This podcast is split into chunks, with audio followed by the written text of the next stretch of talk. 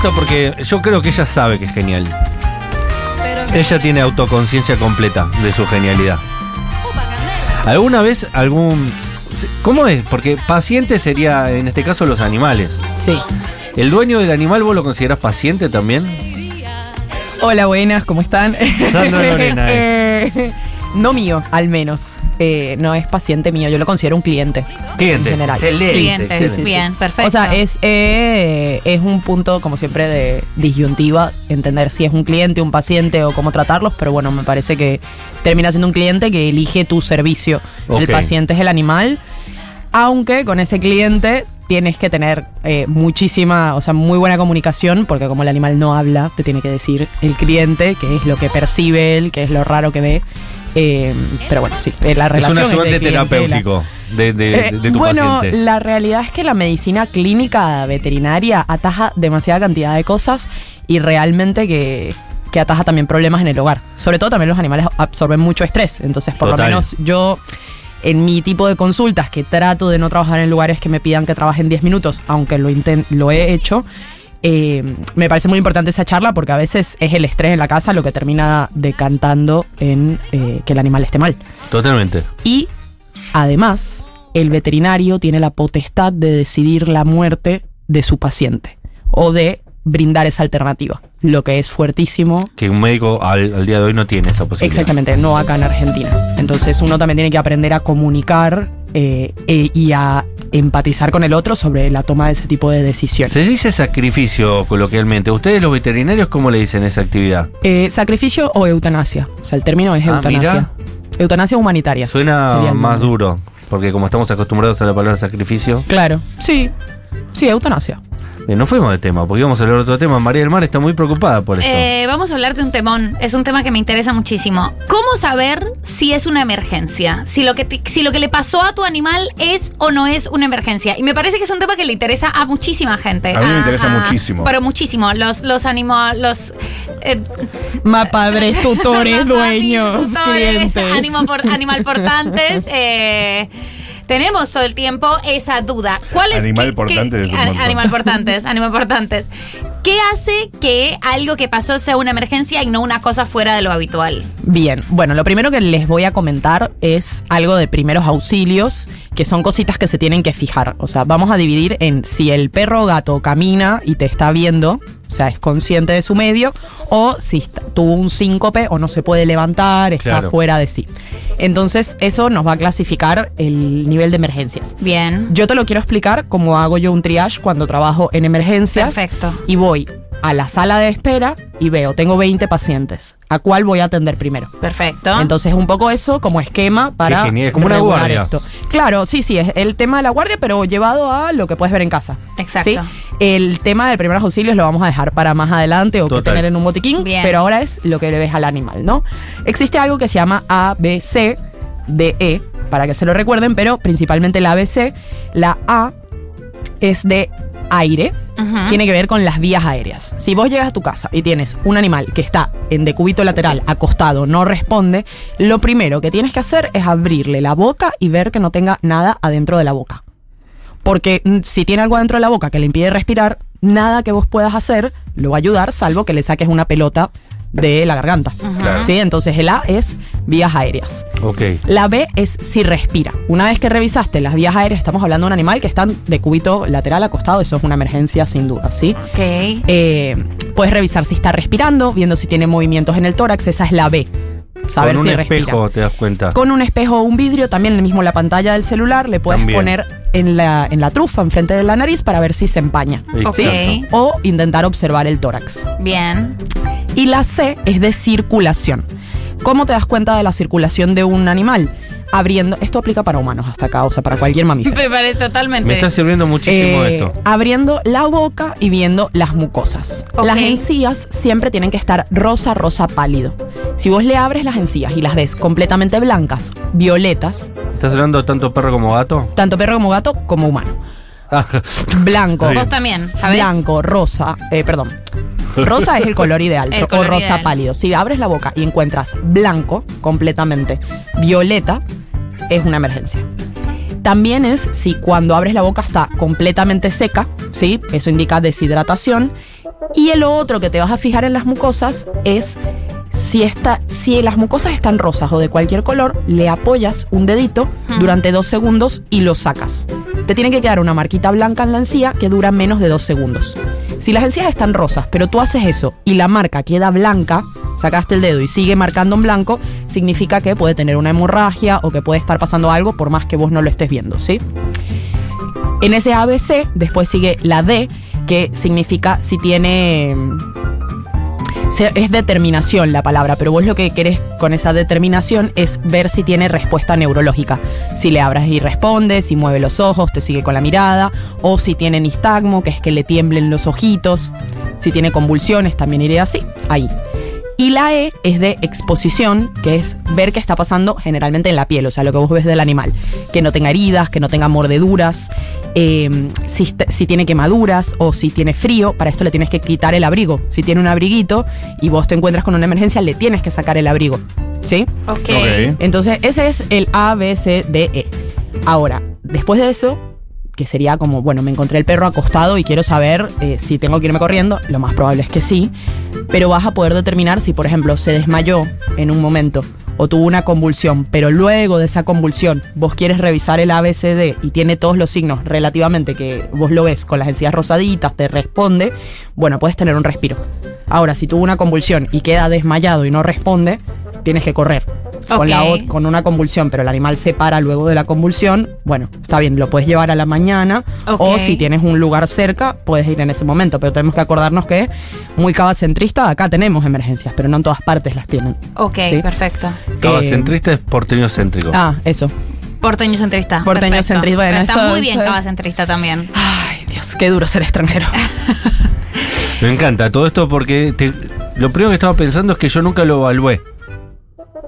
¿Me explico lo que quiero decir? Ninguna de estas Nunca cosas. evalué que a mi gato le pudiese llegar a pasar algo y, y- y como nunca lo evalué, nunca pensé qué tendría que haber hecho o qué tendría que hacer en un caso que sucediera. Así que me- Claro. me, sirve un montón. Me hace replantearme un montón de cosas incluso, de por qué no las pienso.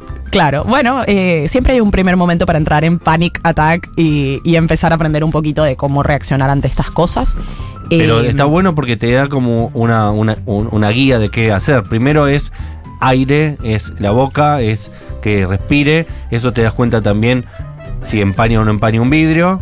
Eh, y posteriormente eh, tocarle la, eh, la encía. Exactamente, o sea, la A de aire, de Sí. vías aéreas sería, la B de si respira, que ya la mencionaste, porque es- está todo muy... Está muy es una mnemotecnia, Perfecto, digamos, bien. el cuerpo no se separa en letras del abecedario. Totalmente. Bueno, aire, eh, vías, vías aéreas, que respire, C de Circulación. que dijimos abrirle la boca y ver las encías. Ok. Eh, la D de determinación, que no me acuerdo cuál sería la palabra en español No que, importa, que pero si- corresponde, si te mira los que es ojos, claro la evaluación neurológica, si está consciente o no está consciente o está ido, ¿sí? Y la E de exposición, de fijarte que, bueno, lo atropellaron, tiene una, lo picó una serpiente, tiene frío, es un cachorro y quedó en la intemperie, entonces lo que tiene frío lo tengo que abrigar, o sea, todo lo que vos, la información que tú recabas es para ver cómo lo puedes solucionar. Si es urgente o no es urgente, claro. Claro. Cuestiones domésticas eh, que se pueden presentar por las que, porque obviamente eh, un animal en una guardia debe ser exactamente lo mismo que una persona en una guardia, un niño en una guardia, que bueno, a veces es algo que se puede evaluar. evaluar. Pero por ejemplo, sabemos que los perros no deben comer chocolate. Ok. Eh, ¿no? No deben. No deben. No, no deben no comer deben. chocolate. Y los les, gatos hace, tampoco. les hace mal. Y Y los, los gatos, gatos tampoco. Es tóxico. Pero Mm, vos razón. dejaste un chocolate sobre la mesa, el perro se lo comió. Y el perro está bien. Pero se comió una tableta de chocolate. ¿Ahí qué se hace? Bien. Tenemos que pensar que todo lo que es tóxico es dosis dependiente. Ok. Entonces- Primero que si es Hamlet. Si es Hamlet, llévalo a la guardia. si es Milka, puede zafar. ¿Qué chocolate se comió? Claro, ¿qué Exacto. comió? Sí, totalmente. O sea, tiene mu- no, no los conozco a Hamlet ni a Milka, pero tiene mucho que ver qué chocolate comió y qué tamaño tiene el perro. Ok. Si vos tienes un chihuahua y se te comió una tableta de chocolate amargo, la dosis es mucho más alta que si tienes un labrador y se comió un alfajor con chocolate. Ok. Ah, esto ¿Sí? me parece. Esto o me sea, parece un perfecto. alfajor, que, un labrador que se come un alfajor, no pasa nada. Está recubierto hecho, con chocolate, tiene mucho dulce de un leche. chihuahua que se come una tableta entera De chocolate amargo es complicado. Y lo importante que tienes que saber acá es cuánto tiempo pasó, si, Claro. si es que lo puedes saber. Porque si pasó menos de una hora, y, o sea, en menos de una hora de que se lo comió, puedes llegar a la guardia, tienes posibilidad de hacerlo vomitar. Sí. Mientras que si llegaste a las cuatro horas, La verdad que entre que tardes una hora más o dos horas a ir a la guardia, está bueno que vayas para que le den lo que necesite el animal. Pero bueno, no pasa, si era el labrador, se comió un alfajor y anda re bien, no te tenés que ir a las 2 de la mañana a la guardia. A Puedes la esperar a la- al día siguiente, ¿sí? Totalmente. Te hago una consulta, yo soy más gato portante.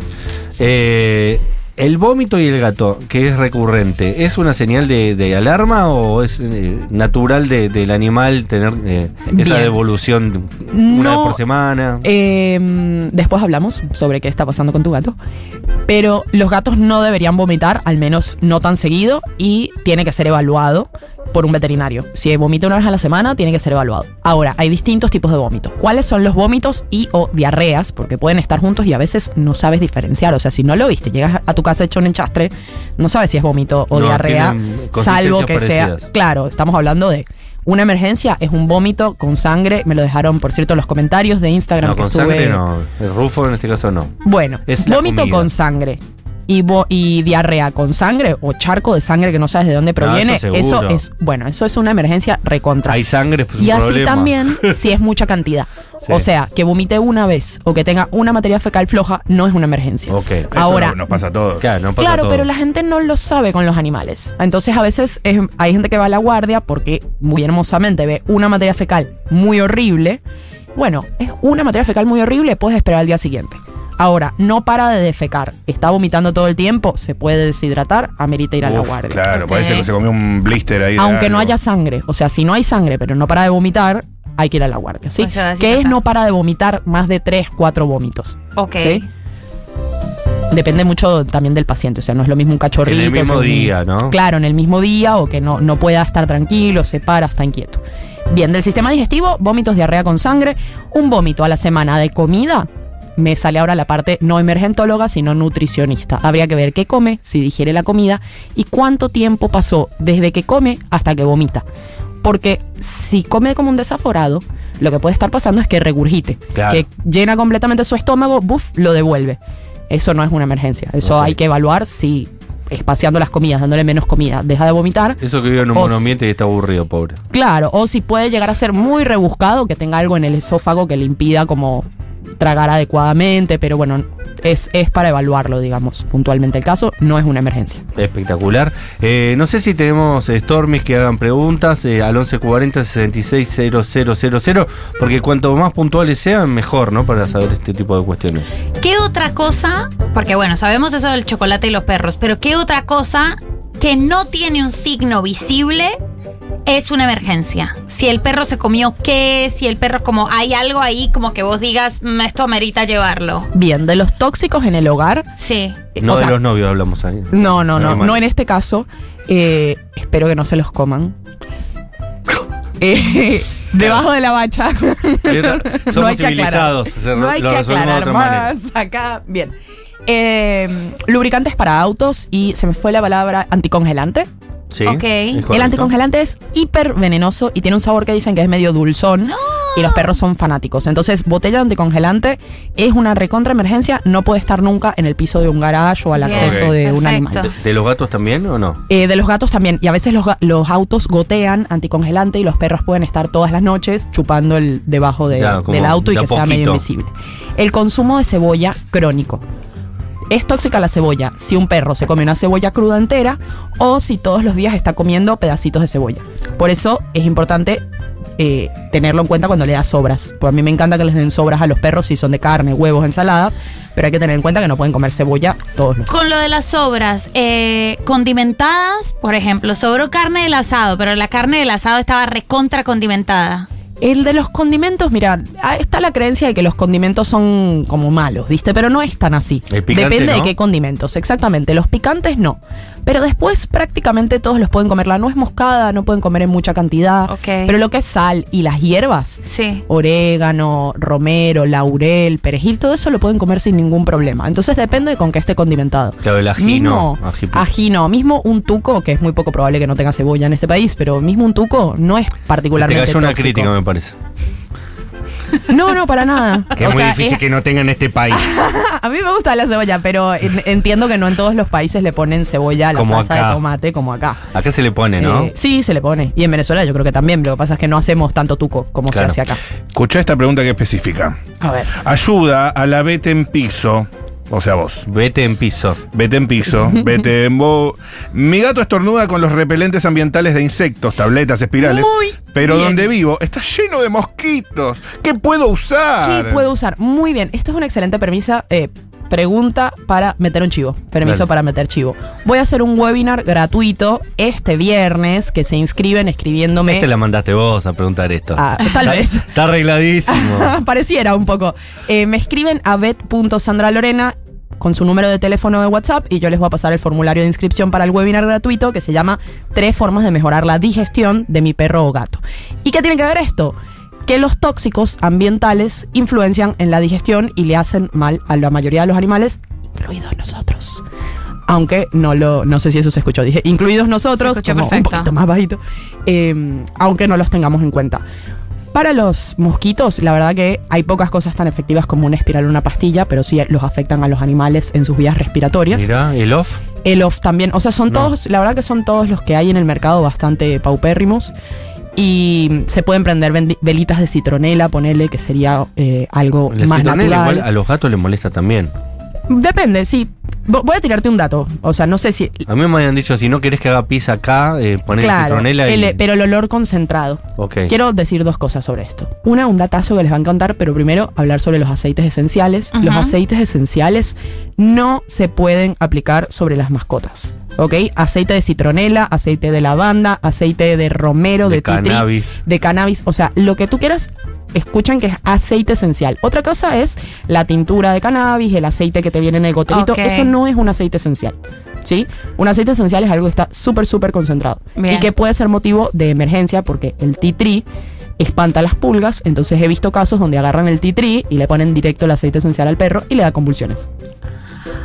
No, entonces no. Bien, dicho esto, van a agarrar en su casa el cosito de. No cuentes mucho si el webinario eh, se te No, no, está gente. bien, está bien. El webinario eh, no va, no, tal vez diga esto, pero bueno, agarran el cosito de las pastillas de los mosquitos Sí. y colocan esencia de citronela o titri, el aceite esencial, y colocan una gotita dentro de la tabletita usada.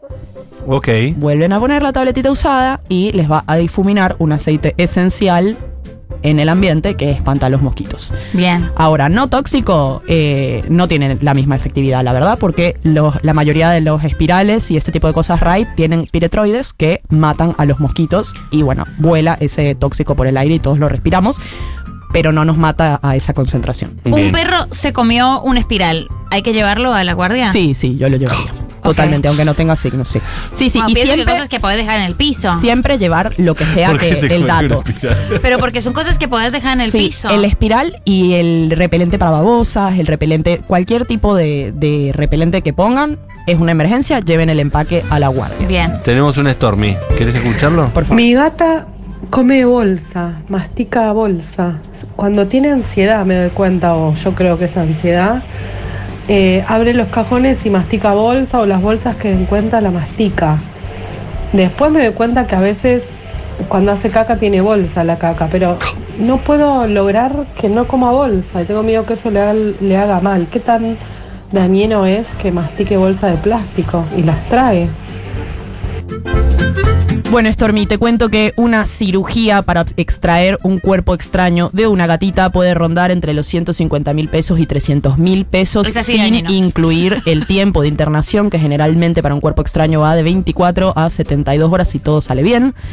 Con lo cual, te recomiendo que haga, muevas cielo y tierra para esconder las bolsas, gomitas de pelos y alfileres que forman parte de las emergencias más comunes en gatos. ¿Cuáles son las tres? A ver, repetime, por favor. ¿Bolsas? Bolsas, gomitas de pelos y alfileres de gancho. O cualquier cosa pequeñita de ese estilo. El ganchito de la cortina, aguja, ganchito de pelo, cualquier cosa pequeñita como una cucarachita.